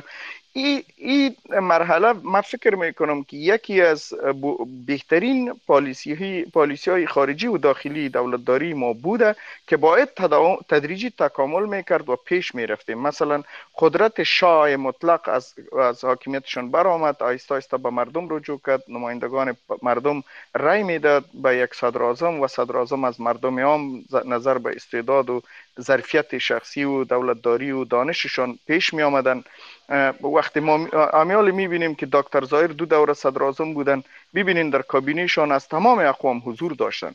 از اقلیت ها حضور داشتن از پشتون ها حضور داشتن. مثلا از قوم های بزرگ مثل ازبک و تاجیک و زاره و ترکمن حضور داشتن و حتی سک و هندو حضور داشتن و نظر به ظرفیتشان. طور نبود که تامل ناتو آره که فقط از قوم یک نفر بکشون اونجا بشانن اونطور نبود یا که فعلا هم می‌بینیم بلکه نظر به ظرفیتشان که تخصص داشتن شامل نظام می‌شدن. و بعد از او در دوران موسی شفیق که وزیر خارجه بوده دیدیم که به چین و یک نمایندگی در استیج بین المللی به جامعه جهانی افغانستان معرفی می‌کردن. این یک, یک،, یک تصور درست در امو زمان بود که 40 50 سال پیش ضرورت بود که در منطقه هیچ کشور به این سطح حداقل درست اقدام نمی‌کرد. در تمام امور دموکراسی و در امور تهدیدهای امنیتی که به منطقه بود مثلا مواد مخدر اقدامات صورت می گرفت اما متاسفانه که ما می‌بینیم که در 1973 ما مثال پیشتر هم زدم به اینمی دلیل که ما یک کار عجولانه کردیم. ما داود خان درست است که یک امید و ارزوهای درستی داشت و در امو ده سال دوری دموکراسی خانه بوده و یک رشد که در عدم حضور داود خان در دمو فامیل پیدا رشد کرده بود با حضور دوبارهش او از میان رفت از بین رفت. و واضح است که سفرهای داود خان کلگی تعقیب کردن که با واشنگتن برای کمک اقتصادی آمد و کمک امنیتی برشان ندادن به خاطر که فکر کرد که داود خان یک چپگرا است و با شوروی تعلقات نزدیک داره و غربی ها هیچ کس اروپایی ها واضح است که در وقت کمک نمی کرد و نه اینطور یک سیستم در سیاست خارجی داشتن که برن به یک کشور که حتی بسیاری کشورهایشان نمیشناخت که اوجا برن و کمک مادی بکنن چون شوروی ها اوجا در مرز حضور داشتن. و شوروی که یگانه امید برای داود خان بود و فکر می‌کرد که بتان از اوی سو استفاده بکنن مثلا هم استقلال خود بگیره هم در مقابلش واقع باشه که ما می‌خوایم یک کشور مستقل جمهوری باشم و در سیستم سوسیالیستی داخل نمیشم و روابط خوبم باشه. او را در او وقت که شوروی هستن یک هیچ چیزی را در پالوی خود در آسیا یک کسی را رقیب خود فکر نمی‌کرد. او در نظرش نامده بود و نمی آمد اونا بیپروایی کردن و کمک نکردن. و برعکس وقتی که دید که یک خلای قدرت ایجاد میشه و داود خان نه زور مردمی داره و نه مثلا زور حزبی داره و نه کمک خارجی داره. تنها زور قومی داره و از خاندان استفاده می‌کنه که بچی کاکایش یا یزنیش مثلا نظام درست شایر ایجاد کرده و ای صرف نامش تغییر داده به نام ریاست دولت جمهوری. چون خودش امر جمهور بود هم وزیر خارجه بود هم صدر بود. این خودش یک سمبول دموکراتیک نبوده. و تقریبا هم قانون هم بسیار تغییر نکرد. تمام امتیازاتی که به شاه وقف بود به نام واجب الاحترام و بدون مسئولیت تقریبا به داود خان راجع شد و داود خان یک رئیس دولت واجب الاحترام و بدون مسئولیت بود. و کوشش می‌کرد که مثلا پارلمان زیر امر خود آورد. نمی‌تونست رئیس جمهور مثلا به استیزا بکشانه. چیزایی است که بسیار اساس است و این عقده پیدا کرد و واضح است که سیاسیون وقتی که قدرت می‌خواین به دست بگیرن با ارزوهای منفیشان یا مثبت اونا به ابزاری را رجوع می‌کنن و به دست میارن که حاکمیت از بین ببرن و او حاکمیت اول نشاب در اینمی رفیقای خودشان بود. مثلا رئیس دولت بود می‌خواست دموکراسی را تمویل کنه ولی یک بچه 19 ساله را آورد.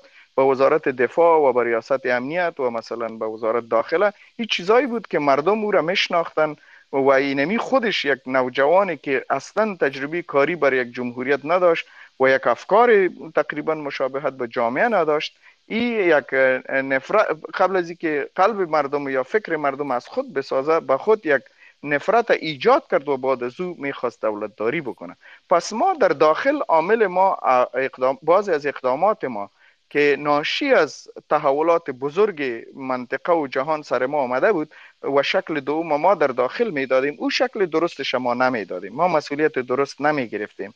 ما این حس نمی کردیم که ما به خاطر کشور ما اگر می خواهیم کار کنیم که داود خان مثلا می‌خواست و بسیاری از بیانیات شما میشنویم که حاله که چی می‌خواست ولی طریقه کارش درست نبوده. یک لطف بیجا بود که اون تانوز کمتر از آزا به تمام جامعه ما نیست. پس ما اقدامات نادرسته را داشتیم. ولکه دری مشکل قومی نبوده. مشکل تصمیم گیری سیاسیون ما بوده که ما نتانستیم. چون پشتون ها یا در هر کشور دیگه که اکثریت یک قوم باشن معمولا نقش زنده دارن. تاجیکستان هرچند نفوسشان کم از مقایسه با افغانستان نیست. ولی در بین خود بسیار ترکمن و اقوام دیگه دارن اما حاکمیتشون با کی است؟ اما در ترکمنستان اما در تاجیکستان در ازبکستان و آذربایجان. اما ما داخلی مشکل ما کتی رهبری سیاسی بود که یک ویژن یا دیدگاه درست را که با جامعه مطابقت بکنه او را ما متاسفانه نداشتیم. و یک چیزی که اصلا و بی‌ثباتی افغانستان و خصوص کابل که حاکمیت شاهی معلوم میشه تا آخره و یک ریاست مرکزی همیش تمام چیزها را در کابل تطبیق می‌کرد فکر می‌کرد که در تمام افغانستان قابل قبول است. او بعید از تاثیرات منطقه به این نبود که یک رقابت ناسالم. ما در منطقه شاهد بودیم و بسیار به طور رسوایشان هم پیش می‌رفت. مثلا سعودی به یک آجندای بسیار خراب افراطی مذهبی خود در منطقه سر مدارس سرمایه گذاری کردن و اونا چیزایی را برشان تمویل می‌داد که او برای بشریت درست نبود. یعنی یک فقه جنگی را معرفی کرد. در مقابلش ما ایران دیدیم که به خاطر جلوگیری از نفوس سعودی و سلفی های افراطی در اینجا اونا خودشان گروه های نیابتی را ایجاد کردن که برای دفاع نظام خود و حاکمیت خود مثلا یک چیزی را یک امیدواری با مردم خود بته و او ایجاد چنین گروه ها خودش به زیان امو کشورها پس میشه. و خوب سعودی یک عواید طولانی مدت داره که غربی ها را قانع کرده ذریعه تیل و طلا می‌تونن که بقا بکنن ولی ایران ببینیم در مقابلش در انزوا واقع شد. نتانست که یک بود اگر در مقابل سعودی استفاده کرد که گروه های نیابتی داشته باشه از جبهه افغانستان برشان زیان نرسه. در جبهه جهانی که می‌تونست مثلا صادرات بیشتر در تیل و در بازار و اقتصاد خوب باشه او را سرشان در حالت بند آمدن یا sanction شدن یا تحریم شدن. و او زیانش و نقصش که اقتصاد خودشان زده شد به نقص خودش گروه هایی که توقعی بالاتری داشتن پول بگیرن اسلحه بگیرن این خودشان به گردنشان افتید ولی در سعودی برعکس کشورش که پاکستان برش لابیگیری می‌کرد پاک گردن پاکستان افتید و می‌بینیم که پاکستان در کدام حالت چا افتیده که تنها پنجاب ایالت پنجاب می‌تونه زندگی درست داشته باشه اما سه ایالت دیگهش در حالت فقر و بی ثباتی است.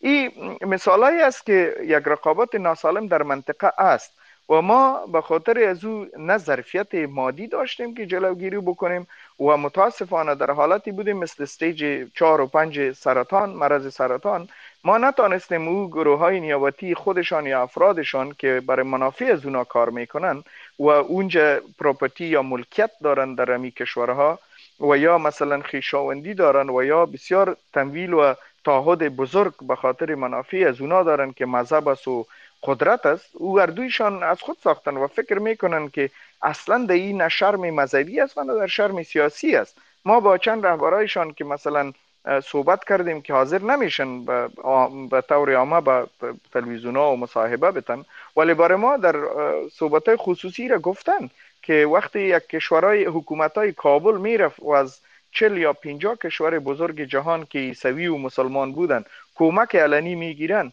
و شرم نیست. و ما هیچ شرم نیست که ما از یک کمک یک کشور مسلمان خود که با تمام فقه کتمه هم نظر هستند به ما مشکل نداره و کمکشان بگیریم و منافع از و از خود حفظ بکنم.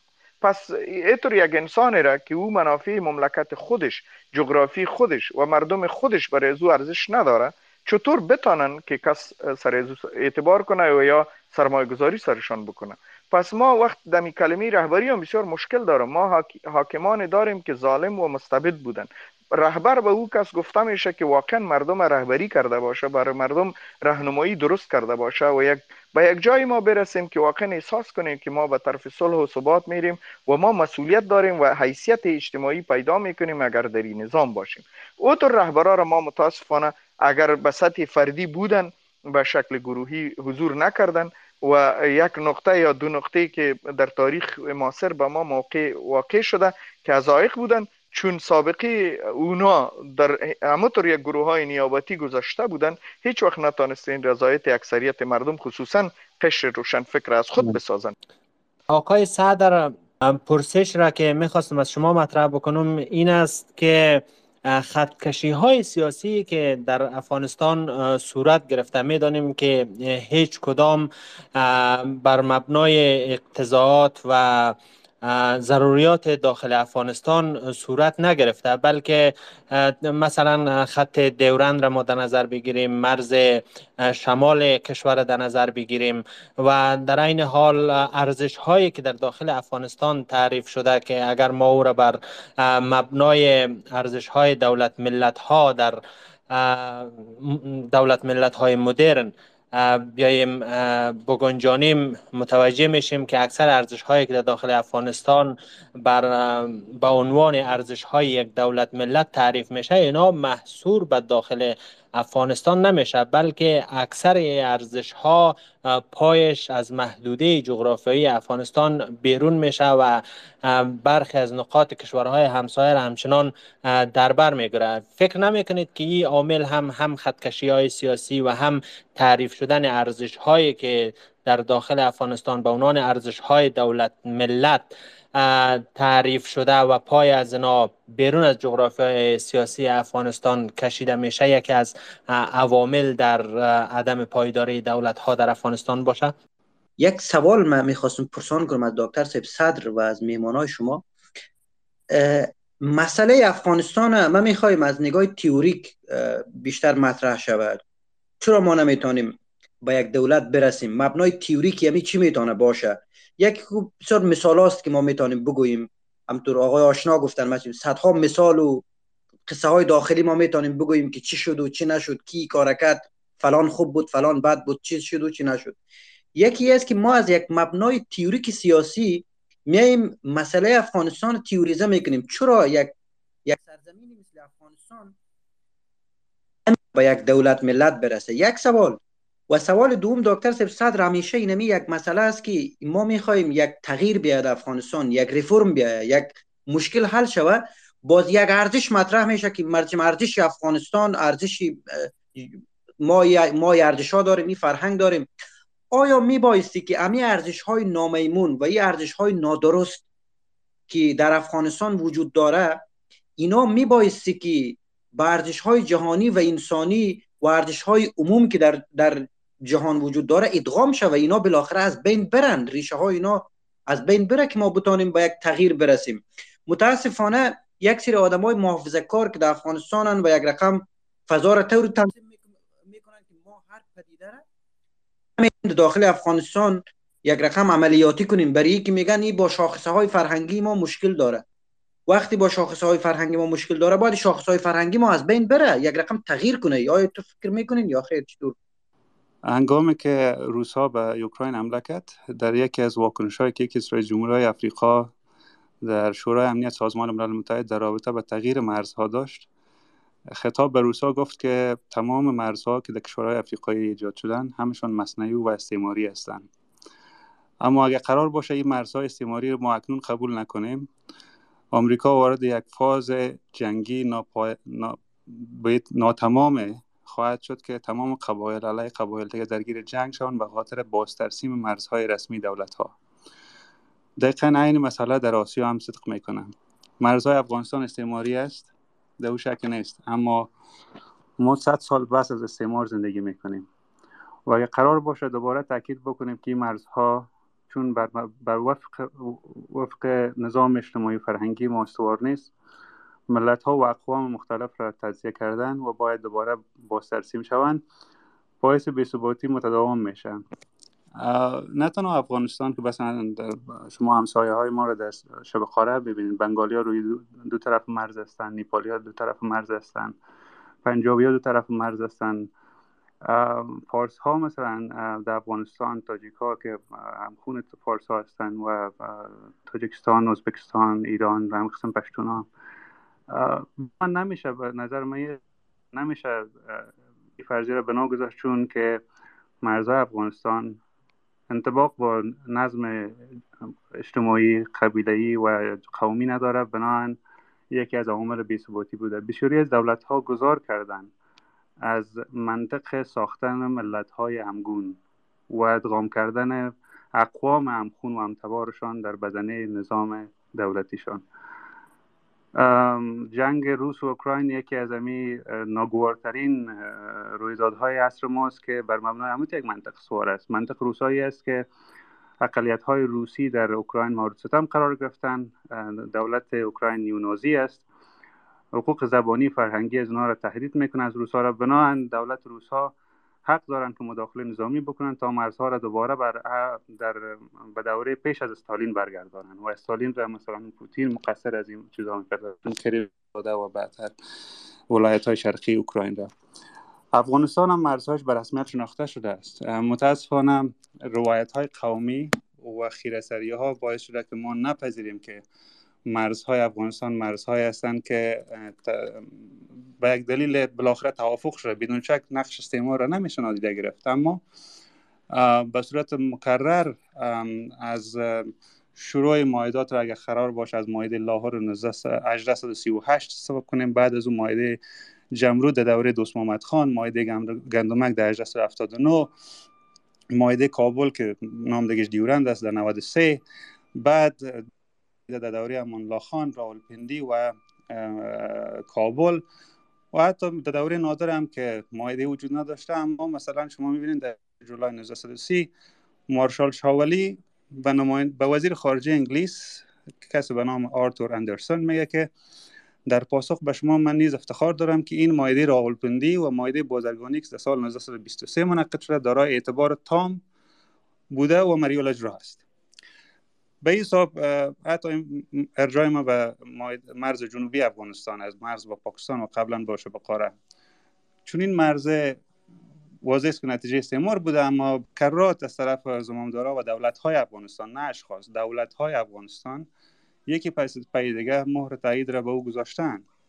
خب در داور است که اقوام و همزبان ها جدا شدن از اما راه حل چیز راه حل برگشت به قرن 19 و عصر استعمار است که ما دوباره مرزها را دوباره ترسیم بکنیم.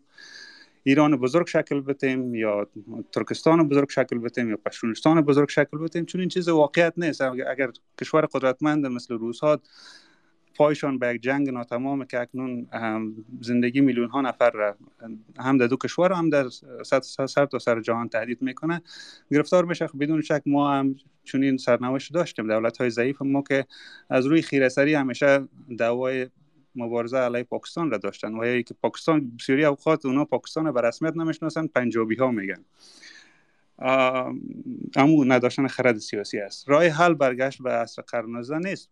راه حل در عصر جانی شدن ایجاد یک نظم نوین منطقه است که با در نظر داشت شناخت مرزهای فرصت رو و فضا رو مساعد بکنه با یک همگرایی منطقه‌ای همگرایی که مثلا نمونهش شما در بسیاری از حوزه های جغرافیایی دیگه مثلا در شرق آسیا زیر تاثیر آسیان در آمریکای شمالی بین سه کشور کانادا آمریکا و مکزیکو و به شکل بسیار پیشرفته ترش که حتی میشه گفت یک نظم دولتی را در اروپا شکل داده یعنی اتحادیه اروپا در حال که مرزها دیگر احترام دارن. این مرزها تقریبا از نگاه فیزیکی و مادی اهمیت خود دارن از دست دادن. تبادل اطلاعات تبادل نفوس تبادل امتع بازرگانی رفت آمد همشان بدون در نظر داشتن موانع مرز سرزمینی صورت می‌گیره.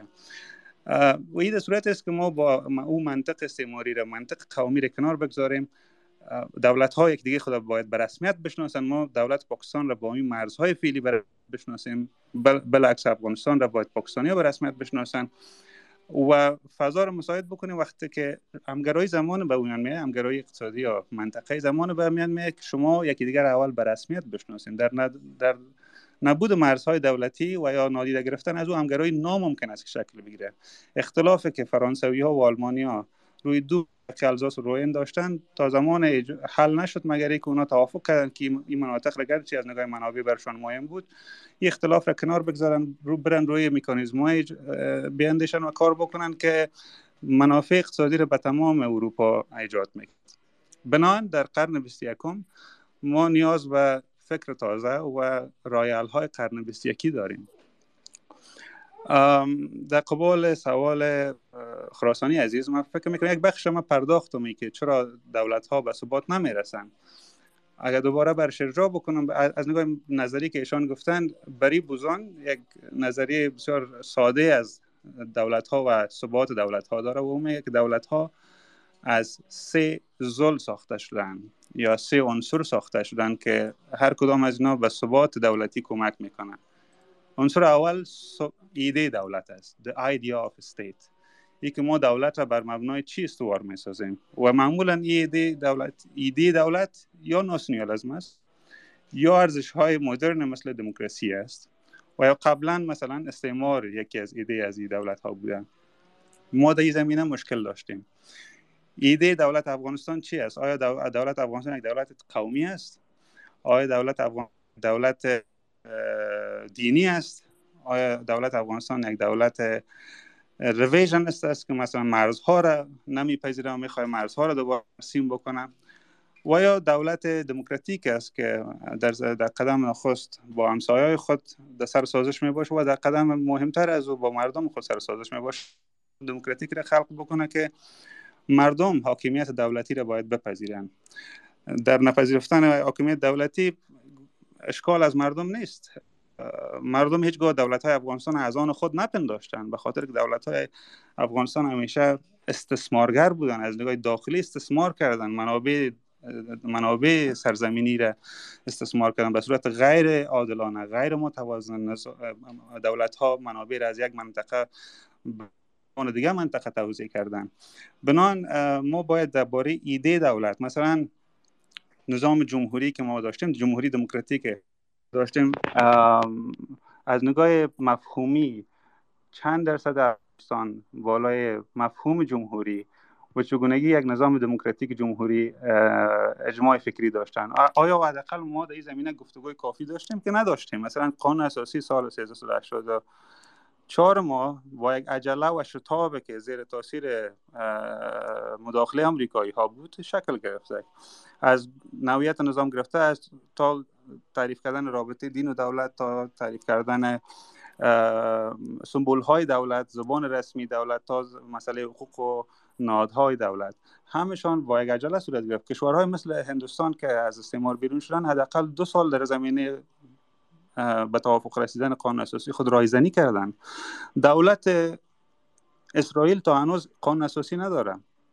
این نیست که اونا نمی‌تونن یک قانون اساسی رو شکل بدن اما اونا فهمیدن که اختلاف روی ایجاد یک قانون اساسی در زمان زمان تاسیس دولت نو بنیاد اسرائیل به حد عمیق بین کانزرواتیو و محافظه کارهای مذهبی یهود که می‌خواستن یک دولت دینی مثل طالبای ما داشته باشن و سکولارها به حد عمیق بود که اونا صرف نظر کردن از ایجاد یک قانون اساسی اما تبادل نظر صورت گرفته. ما تبادل نظر در زمینه صورت نگرفته که مثلا رایزنی ها یا جمعوری آرا و افکار هم که پیش از مسوده قانون اساسی صورت گرفت در زمینه چگونگی نظام یافته های از اون نشان میده که اکثریت مردم خواهان یک نظام پارلمانی و غیر متمرکز بودن. اما چرا او یافته ها در نظر گرفته نشد؟ خوی باعث میشه که ایده دولت و مشروعیت دولت صدمه ببینه. بود دوم institutional expression of state یا بود نهادی دولت است. نهادها چگونه باید باشند که از نگاه کارکردی موثر واقع شوند؟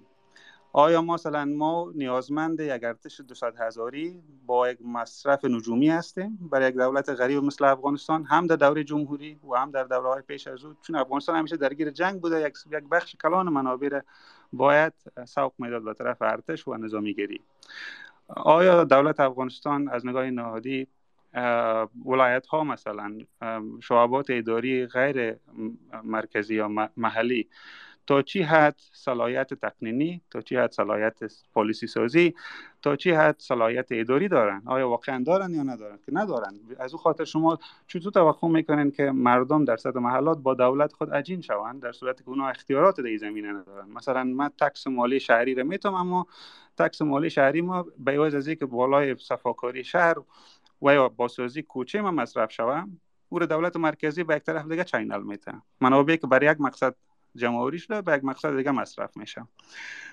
این بود institutional یا همون نهادیش یعنی در حقیقت میشه گفت بود تکنوکراتیک دولت است. در دولت جمهوری هم حداقل اگر دوره اشرف غنی را در نظر بگیریم اشرف غنی مشروعیت دولتی را کاملا نادیده گرفت. که ترمیم ساختن رابطه دولت و مردم بود. برعکس تاکید افراطی بالای ساختن یک نظام تکنوکراتیک بود. و این تکنوکرات ها رو اونا از کجا آوردن؟ به خاطر که افغانستان تکنوکرات نداشت اکثریت تکنوکرات ها اجاره شدن. یعنی خارجی ها امریکایی ها اروپایی بودن که با ماش های نجومی آمدن بدون دانستن الفبای افغانستان تاریخ افغانستان و بستر اجتماعی سیاسی افغانستان آمدن بر ما پالیسی ساختن سیاست ساختن استراتژی ساختن. و منطق اشرف غنی هم بود. اونا چرا افراد قدرتمند را با کشیدن؟ خب افراد قدرتمند در تمام کشورها وجود دارد. کشورهای مثل کشورهای فاسد مثلا در یک دوره جنوب شرق آسیا مثل کوریا مثلا یا مثلا فعلا کشورهای افریقایی اکثریتشون وارلارد یا قدرتمندای دارن. نمونه موفقی است که این قدرتمندها را نه که از دولت ترد بکنن بلکه اونا را جذب دولت بکنن. از سرمایه منابعشان و از مشروعیت که دارن گرچه اون مشروعیت غیر دموکراتیک است به نفع نهادهای دولتی استفاده بکنن. این همه که منطق را به جمهور قبلی افغانستان نداشت. به دولت ضعیفه که خودش منابع نداشت او را در یک جبهه علیه قدرتمندای محلی قرار داد. خب باعث میشه که دولت بنیهایش سقوط بکنه. بنابراین تاکید یک جانبه بالا یک بود دولت و نادیده گرفتن مشروعیت باعث میشه که دولت ضعیف شود بود اساسی که برای بوزان میگه بود سومی base of state یعنی همو سازکار فیزیکی دولت کنم در قد مرز هاست که من در اول به او پرداختم که در صورتی که شما مرز مشخص نداشته باشین توافق رو یک اسکلیت دولت نداشته باشین بدون شک دولت به مفهوم میشه. شما دولت را تصور مثلا تصور نمی‌تونید که سرزمین نداشته باشه و ادعای دولتی بکنه. سرزمینش مشخص نباشه ادعای دولت بودن بکنه. که افغانستان متاسفانه خودش در یک تناقض به یک پارادوکس است. ادعای دولت بودن داریم اما یک عنصر اساسی از اون که بود فیزیکی دولت است او را ما نادیده می‌گیریم. خب بر صورت مسئله افغانستان به حد پیچیده است. یعنی حداقل اضافه از 40 سال جنگ و منازعه در از گونه های متفاوتش باعث میشه که آدم در زمینه با محتاط با احتیاط صحبت بکنه محتاطانه صحبت بکنه. ساده سازی ازی که با یک عنصر تقلیل بتیم بسیار زیاد دشوار است. یعنی چندین عنصر متفاوت در مقاطع متفاوت نقش بازی کردن. و مهم است که در مقطع کنونی ما خود را آماده بسازیم در یک دوره پس از طالب. گرچه چون این چیز ملموس به نمی‌رسه اکنون هر فرد خردمند می‌دونه که گذار از طالب نه آنچنان آسان است بلکه از تجربه کشورهای دیگر مثلا همسایه ما که درگیر چنین یک نظام استثمارگر مذهبی مثل ایرانی ها هستن درس بگیریم و ای که دایسپورا ایران و یا که مبارزات مدنی که زنان ایران اکنون از سپتامبر سال قبل تا حال حداقل در موج نو از جنبش مردمی که شکل دادن چی چیزها را می‌تونیم بیاموزیم که بتانیم این گذار را به دوره پس از طالب بالاخره اتفاق مفته. این اتفاق افتاده نیست یا در نتیجه فروپاشی آنی خود دولت طالبا یا در نتیجه بالاخره مداخله بیرونی یا در نتیجه از که دولت طالبا آیسته به استحاله برند در نتیجه ضعفی که دارن. اما ما دوباره نباید سردچار حوادث شویم که در سال 1380 به وقوع پیوست. یعنی آنی مواد سال 1380 یک دولت فروپاشیده در مردم شد که کس نمی‌دونست قانون اساسیش باید چگونه باشه. کس نمی‌دونست که نظام سیاسیش چگونه باشه. از او خاطر نسخه را چند نفر تکنوکرات که خود را عقل کل میپنداشتن و فکر کردن که یک نظام متمرکز به نفع افغانستان است و غیر از او هر از گاه عنوان می‌کنن که افغانستان به خطر تجزیه مواجه است. بنابراین ما باید چنین بکنیم. این سناریو را نباید در فضای فردای پس از طالب بگذاریم. تکرار شود و خوشبختانه در 20 سال گذشته در تمام زمین ها بحث ها صورت گرفته. اما متاسفانه دولت جامعه افغانستان یک جامعه قطبی شده است. روی بسیاری از ارزش های اساسی که نظم سیاسی رو باید شکل بده متوافق نداریم. این ارزش های اساسی چیز نقش دین در جامعه باشه که آیا دولت ما دینی باشه یا غیر دینی باشه؟ دین به رسمیت شناخته شود یا نشود؟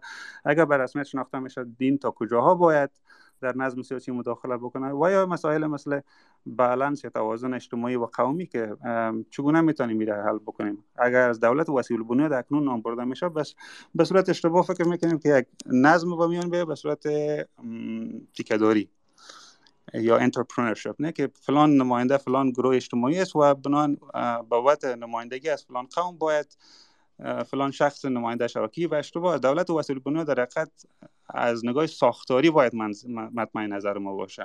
نه از نگاه فردی و شخصی.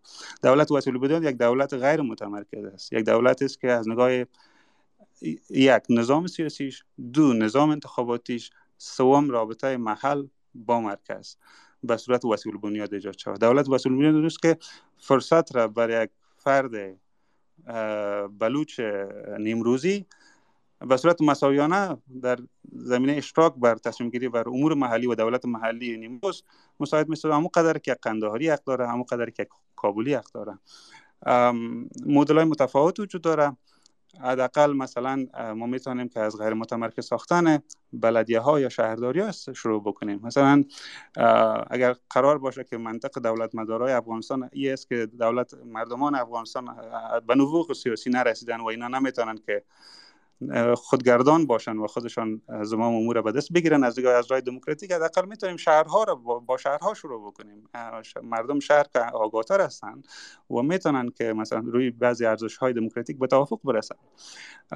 شهرداری ها نقش قدرتمند داره در غیر متمرکز سازی نظام مثلا در کشورهای امریکای لاتین داشتن. وقتی که ما از نظام غیر متمرکز هم نام می‌بریم الزاما به این معنا نیست که ما تمام اختیارات نظام کابل را زیر سوال می‌بریم. خب متاسفانه این مسئله در افغانستان بازم قومی و سیاسی شده. مثلا شما در کشور همسایه ما پاکستان شما نظر بندازین. سه چهار حزب قومی که در آیالات خیبر پشتونخوا و بلوچستان هستن که اخیرش محسن داور ایجاد کرده سال 2021 همه از اینا طرفدار یک نظام مانید و فدرالی هستند در پارلمان در پاکستان. به این است که اونا درک کردن که منافع قوم پشتون در پاکستان در یک نظام غیر متمرکز پارلمانی فدرالی تحقق پیدا می‌کنه. بغیر از محسن داور دو حزب دیگه هم که نواسه و بچه خان عبدالغفار خان داشتن عین مشرف پیش بردن. سوالی است که چرا پشتونای پاکستان طرفدار یک نظام غیر غیر متمرکز هستن اما در معادلا معکوس است حداقل اکثریت نخبگان پشتون به این توافق ندارن. به به نظر می‌رسه که مثلا یا بود قومی داره یا کنترل بالای قدرت. آن چیزی که در پاکستان کنترل دولتی کنترل متمرکز را مساعد نمی‌سازه باید غیر متمرکز شود. اما در افغانستان چون یک نظام متمرکز به نفع یک گروه است باید به نظام متمرکز باشه. بنان ما اینا رو باید غیر سیاسی بسازیم غیر قومی بسازیم. نظام های سیاسی الزاما خب درست است که به نفع یک قوم تمام میشه اما سازوکارهای وجود داره که اینا غیر قومی و غیر سیاسی شوند تا که منفعتش به, دولت برسه.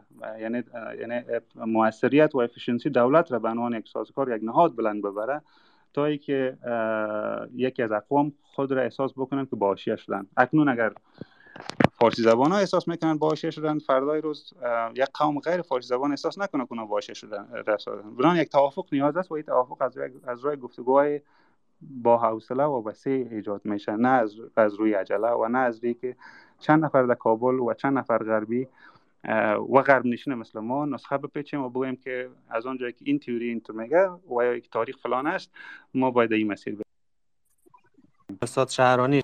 سوال در ارتباط به همین جبر جغرافیایی و به لحاظ اینکه به لحاظ تاریخی گفتیم و طبیعی افغانستان جایگاه دولت نبوده شما صحبت های داشتید. اما در ادامه صحبت هایی که مطرح شد نمی‌دانم شما شنیدید از سایر مهمانا را یا خیر در ارتباط به وابستگی های دولت های حاکم در افغانستان بود که اینا هیچ کدام روی منابع داخلی و عایدات داخلی استوار نبودن و این یک از دلایلی بود که دولت ها در افغانستان به ثبات نرسیدن شما با چنین حرف موافق هستید؟ بفرمایید. امکانی از این بوده که ما بتانیم از منابع طبیعی که وجود داره در افغانستان ثروت بیشتری تولید شود. و امکانات هم در مناطق مختلف افغانستان امکان تولید ثروت متفاوت بوده. که در مثلا در قسمت شمال امکان بهبود زراعت فوق العاده زیاد بود و امکانات بهتر استفاده از آبای طبیعی که وجود داره امکانات خوبی تولید می شد اما در اونجا توجه نکردن. در پروژه های درونتا و اینجا خوب بیاد ما است که یک برادر بزرگ ما خداوند مغفرتش بکنه وفات کرد و اسکری خود در, اونجا در چی بود؟ در وزارت زراعت به حیث قوای سبز کار می‌کرد. می‌گفت در بسیاری جای اصلا خاک وجود نداشت. اینا رفتن خاک با دمترکا آوردن جایی که کلش سنگدار بود او را با خاک چی کردن پوشاندن که در اونجا درختات شانده شد و دیگه حرفا. یعنی بسیاری چیزا یا در هلمند هم همونطور شد مثلا در پروژه بسیار بزرگی که در اونجا ساخته شد ما می‌فهمیم که متخصصین رفتن اونجا خاک مطالعه کردن گفتن در اینجا اگر شما آبیاری بکنین شورزار میشه. و تا اقلا 25 30 سال یا زیادتر غیر از چیز دیگه در اونجا امکان کاشتش ممکن نباشه. اما باز هم حکومت اصرار کرد که باید پروژه‌ای که در اونجا حالی به ثمر رسیده تا حد اندازه که او هم زیادترش تریاک میکاشن چی شود؟ یعنی پلانگذاری شد و, عمل گذاشته شد. من میگم یک, یک چی نبود؟ یک تحلیل علمی درست از امکاناتی تولید ثروت و در کشور وجود نداشت و حکومت معذفی از این نبود که کوشش بکنه که مردم بتانن از این امکاناتی طبیعی که وجود داره اونا رو به ثروت تبدیل بکنن و امکان یعنی بهتری وضع اقتصادی در افغانستان به میان بیاید. افغانستان خودش یعنی از لحاظی آبی تقریبا با چهار جنبه مختلف دریا ساخته شده. هر کدام از اینا از خود منابی دارن که می‌تونه در صورتی که استفاده سالم ازش می‌شد ثروت در مناطق تولید می‌شد. و ای که ما حکومت چیز از یک منطقه چیز هستیم کوهستانی هستیم و برای حکومت ساخته نشدیم واقعا یک, یک حرف کاملا بیمعناست و هیچ دلیلی به وجود نداره.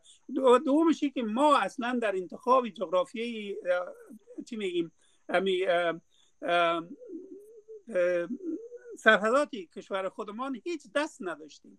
یک اینچی از اینمی تمام سرحدات افغانستان خود افغانا در تعیینش دست نداشتن. قسمت شمالش با زارای قدیم امریکا با چیز هندوستان با اونا تعیین کردن. قسمتی غربی را ایران با ایرانیا انگلیسا تعیین کردن. قسمت دیورند کاملا خود انگلیسا تعیین کردن. قسمت واخان که یک افتاد کیلومتر قدر است او تا 1967 تعیین نشده بود که بالاخره در 1967 ممکن است با چینایی ها او را انگلیس ها قبلا یعنی قصه خود واخان بسیار جالب است که او را حتی عبدالرحمن خان نمی‌خواست جزی افغانستان باشه و گفته بود که من ضرورت ندارم به این. و دو لک و پینجا هزار سالانه کلدار البته. در حساب که انگلیس ها برای او می‌دادن سالانه دو لک و پینجا هزار دیگر اضافه کردن قبول کرد به مولیاز. دیگه این حرفا هسته که ما میگیم ما در انتخاب جغرافی خودم کاری نداشتیم. اگر یعنی حکومتی در اونجا برای حکومت ساخته است یا نشده. انگلیس ها و ها برای ما ساختن. مثل که بسیاری جغرافی های دیگر هم اونا ساختن متاسفانه برای مردم های مختلف. آقای آشنا در ختم برنامه قرار داریم. شما هم اگر گفتنی داشته باشید میشنویم از شما بسیار کوتاه و خلاصه. بعد برنامه را ختم می‌کنیم. تشکر مینان عزیز و تشکر از آقای صدر. بسیار خوب تیوریک تشریح کردن. ما تا نوز راستش بگوییم دو سه بار صحبت کردیم تنها در مورد چرا چون سوال چرا مطرح بود برای دولت هایی که ناکام بود در افغانستان. ولی اگر پیش بریم و چطور بد چطور تبدیل بکنیم که بتانیم یک دولت درست داشته باشیم دو نقطه را می‌خوام زود مطرح کنیم. یکی که ما کشورهایی که فعلا در جهان داریم بسیاری بعد از همی سیستم سرمایه داری ما برایشان client state میگیم کشورهایی که متکی به اقتصاد کشورهای بزرگ هستند. اگر در منطقه ما پاکستان است و یا کشورهای دیگه است و به شمول افغانستان که در 20 سال متکی به اقتصاد و تمویل امریکا بود 90 فیصد. ما برای شهرانی صاحب کاش که می بودن اونا نقطه که مطرح کرد اونمو امروز در آجندای تمام کشورهای کالان است که افغانستان ظرفیت بسیار بالای معدن دارند که با یک کشور 40 میلیونی تا 100 میلیونی می‌تونه که یک اقتصاد به اصطلاح طور اوسط برای مردم خود مهیا کنه و بتانن. و به می دلیل هم است که حتی منطقه از او استفاده کرده می‌تونه مثل پاکستان. اگر ما یک مدیریت درست بیاریم ولی این مدیریت به شکلی که ما سی سال یا چل سال پیش برای دموکراسی و برای دولتداری و یا کشور مستقل که افتخارات تاریخی رو در او پیدا بکنن او از بین رفته و شکل دیگه پیدا کردن. یعنی که کشور سکتور خصوصی امروز دولت های بزرگ حتی اداره می‌کنن. ما چون صحبت از امریکا بیشتر می‌کنیم چون اقتصاد 25 فیصد اقتصاد جهان اینا دارن. در امریکا از لحاظ تیوریک 7 فیصد دولت اینجا نقش داره یعنی حکومت نقش داره و 93 فیصد سکتور خصوصی رهبری می‌کنه. تمام نقش حکومت منتخب امیست که می بتانن قوانین برشان تشریح کنن قوانین جور کنن و لایحه جور کنن که به چی شود دولتداری و نظامداریشان در جهان باشن. اما سکتور خصوصی است که کل خدمات به جامعه میرسانه. پس ما در یک جامعه روبرو هستیم که اگر افغانستان میآید نظریات مختلف است. از سیاسی اگر بخوایم که غیر متمرکز باشه یک چیز طبیعی است که ما باید اقتصاد حداقل غیر متمرکز بسازیم که تا مردم بتانن متشبسین خصوصی بتانن رشد بکنن و برای محلی خود یا به منطقی خود و تعاملاتی که با کشورهای همسایه دارن که نزدیکتر است و به صورت بتانن و صلاحیت درست داشته باشند که اجراعات زود شود شاید در اقتصادشان یک, یک رشد بسیار زود دیده شود. اگر نتانیم و از لحاظ سیاسی چون نمی‌تونیم که مشکل کلان منطقی ما داریم و این استبداد منطقی است. ما در روسیه یک حکومت مستبد داریم سی سال یک رهبر شیشته در چین یک حزب کمونیست داریم 52 سال شیشته در ایران 40 45 سال شد یک حاکمیت مطلق حکمرانی می‌کنه. و در پاکستان واضح است که یک گروه نظامی است که به منافع غرب تمویل می‌کنن و تمام مردم و منطقه را به نفع خود و به ارزوهای اونا پیش می‌برن. یک نقطه آخری که پیشتر صحبت شد و او اساس شاید اجندای سال آینده و دو سال ما ببینیم و بسیار بشنویم که کم کم در سرخطای جهانی میآید. او است که کنترل آبها به خصوص آب یعنی در تمام منرال آب اولویت دارند و انگلیس ها این کار عملا شروع کردن. از نیپال گرفته از یعنی کوه هیمالیا که سلسله آخرش باشه تمام دریاهای بزرگی که از امی برف هیمالیا استفاده میشه به هندوستان به پاکستان به نیپال و تمام جنوب آسیا و تقریبا و سرحدات افغانستان تا تاجیکستان ایره در کنترل خود می‌خواین بگیرن. برای من یک reference دارم که وقتی افغان برگزیت می‌شد یعنی بریتانیا از اروپا جدا می‌شد و تونی بلیر Sky News مهمان کردن که یک مشکل کلان است و مردم خوش ندارن. ریفرندم کردین اونا خوش ندارن. به ای که ما نه که اقتصادی وصل هستیم با اروپا نسلی ما وصل شدیم و ما نمی‌تونیم از اروپا از یک وجودی بزرگ ما خود بکشیم. چرا با شما علاقمند هستین؟ محافظه کارا که را باید جدا بکنین و از اروپا باید با قدر قوت خوب برای این دلیل درست ندارین. او برشان در جواب گفت که شما تنها اروپا را می‌بینین ولی را نمی‌بینین که چین یک چادر بزرگ در جهان مندازه و ما زیر چادر از او به خاطر اینمی ویکنس یا ضعف کشورهای اروپایی دیگه بریتانیای بزرگ قربانی را باید بتا و ما نمی‌خوایم که کشور خود قربانی بتیم. ما باید چینایا را در جای خودش در هموجه جلوگیری بکنیم. و ای بعد از اینکه اشرف غنی در مراحل اخیر قدرت بودن شما دیدین که لوید ریستیزشان کارت را آمد از کت لوید ریستیز پاکستان و یک مجلس خصوصی داشتن. هر تعاملی که در اونجا شده در ارک ما نمی‌فهمیم. حتی سوالم مطرح کردیم از خود آقای غنی و نفرای دست اولشان. جواب درست با ما نمیتن چون محرم, محرم چند ساله خواد بود که اینا افشا نمی‌تونن بکنن. ولی ما می‌بینیم که بسیار زود نظام افغانستان تحول تغییر خورد و یک گروه آمد که تا هنوز از امو طرف تمیل شده بود و پاکستان پشتیبان قویشان بودن ولی ببینین که تمام آب در منطقه کنترل کی هستند و منرالا کجا میرن؟ و یا چینایایی که در بلوچستان میرن در گوادر سرشان انتحاری میشه. و اگر در بدخشان می آمدن سرشان انتحاری می‌شد.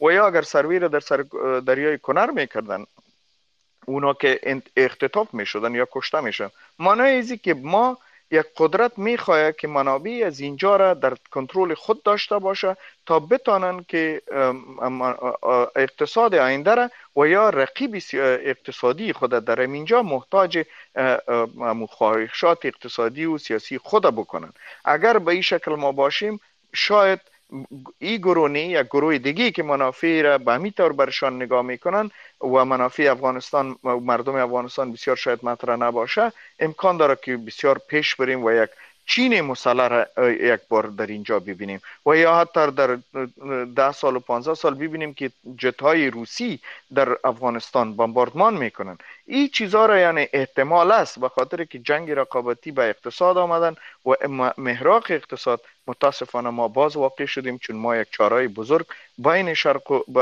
قدرت های شرق و غربی هستیم. و اینجا یک بلاک عجیب جور شدن. ایرانی ها تمایل بیشتر با چون صادرات بیشتر به چین داره.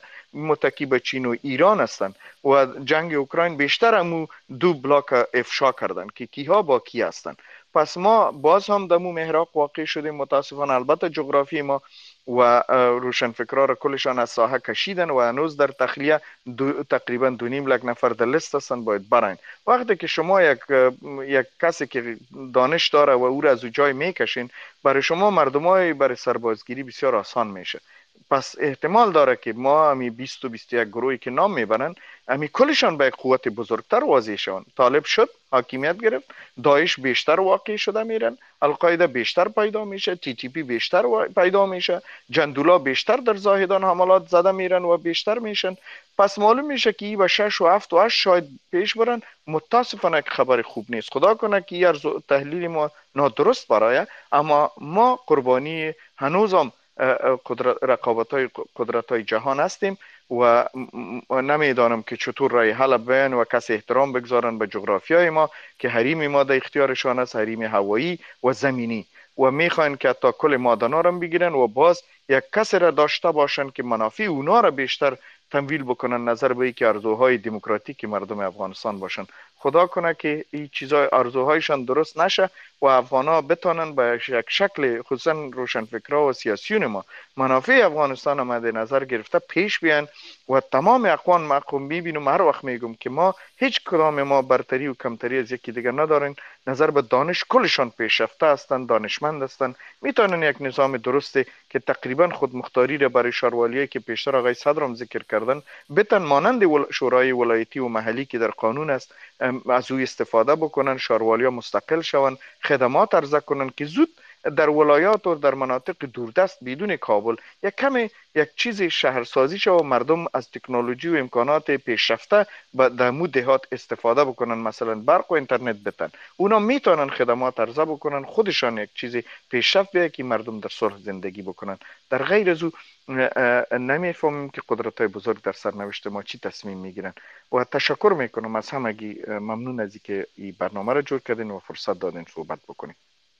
ما هم تشکر می‌کنیم آقای آشنا از شما از جناب آقای صدر و همچنان استاد شهرانی که نتانستیم متاسفانه صحبتهایشان را کامل بشنویم و همچنان تشکر می‌کنیم از دوستان و مخاطبانی که پرسش هایشان را مطرح کردن در برنامه سهم گرفتن و همچنان تشکر می‌کنیم از تمام شنوندگان و مخاطبان برنامه که تا آخر برنامه همراه ما بودند.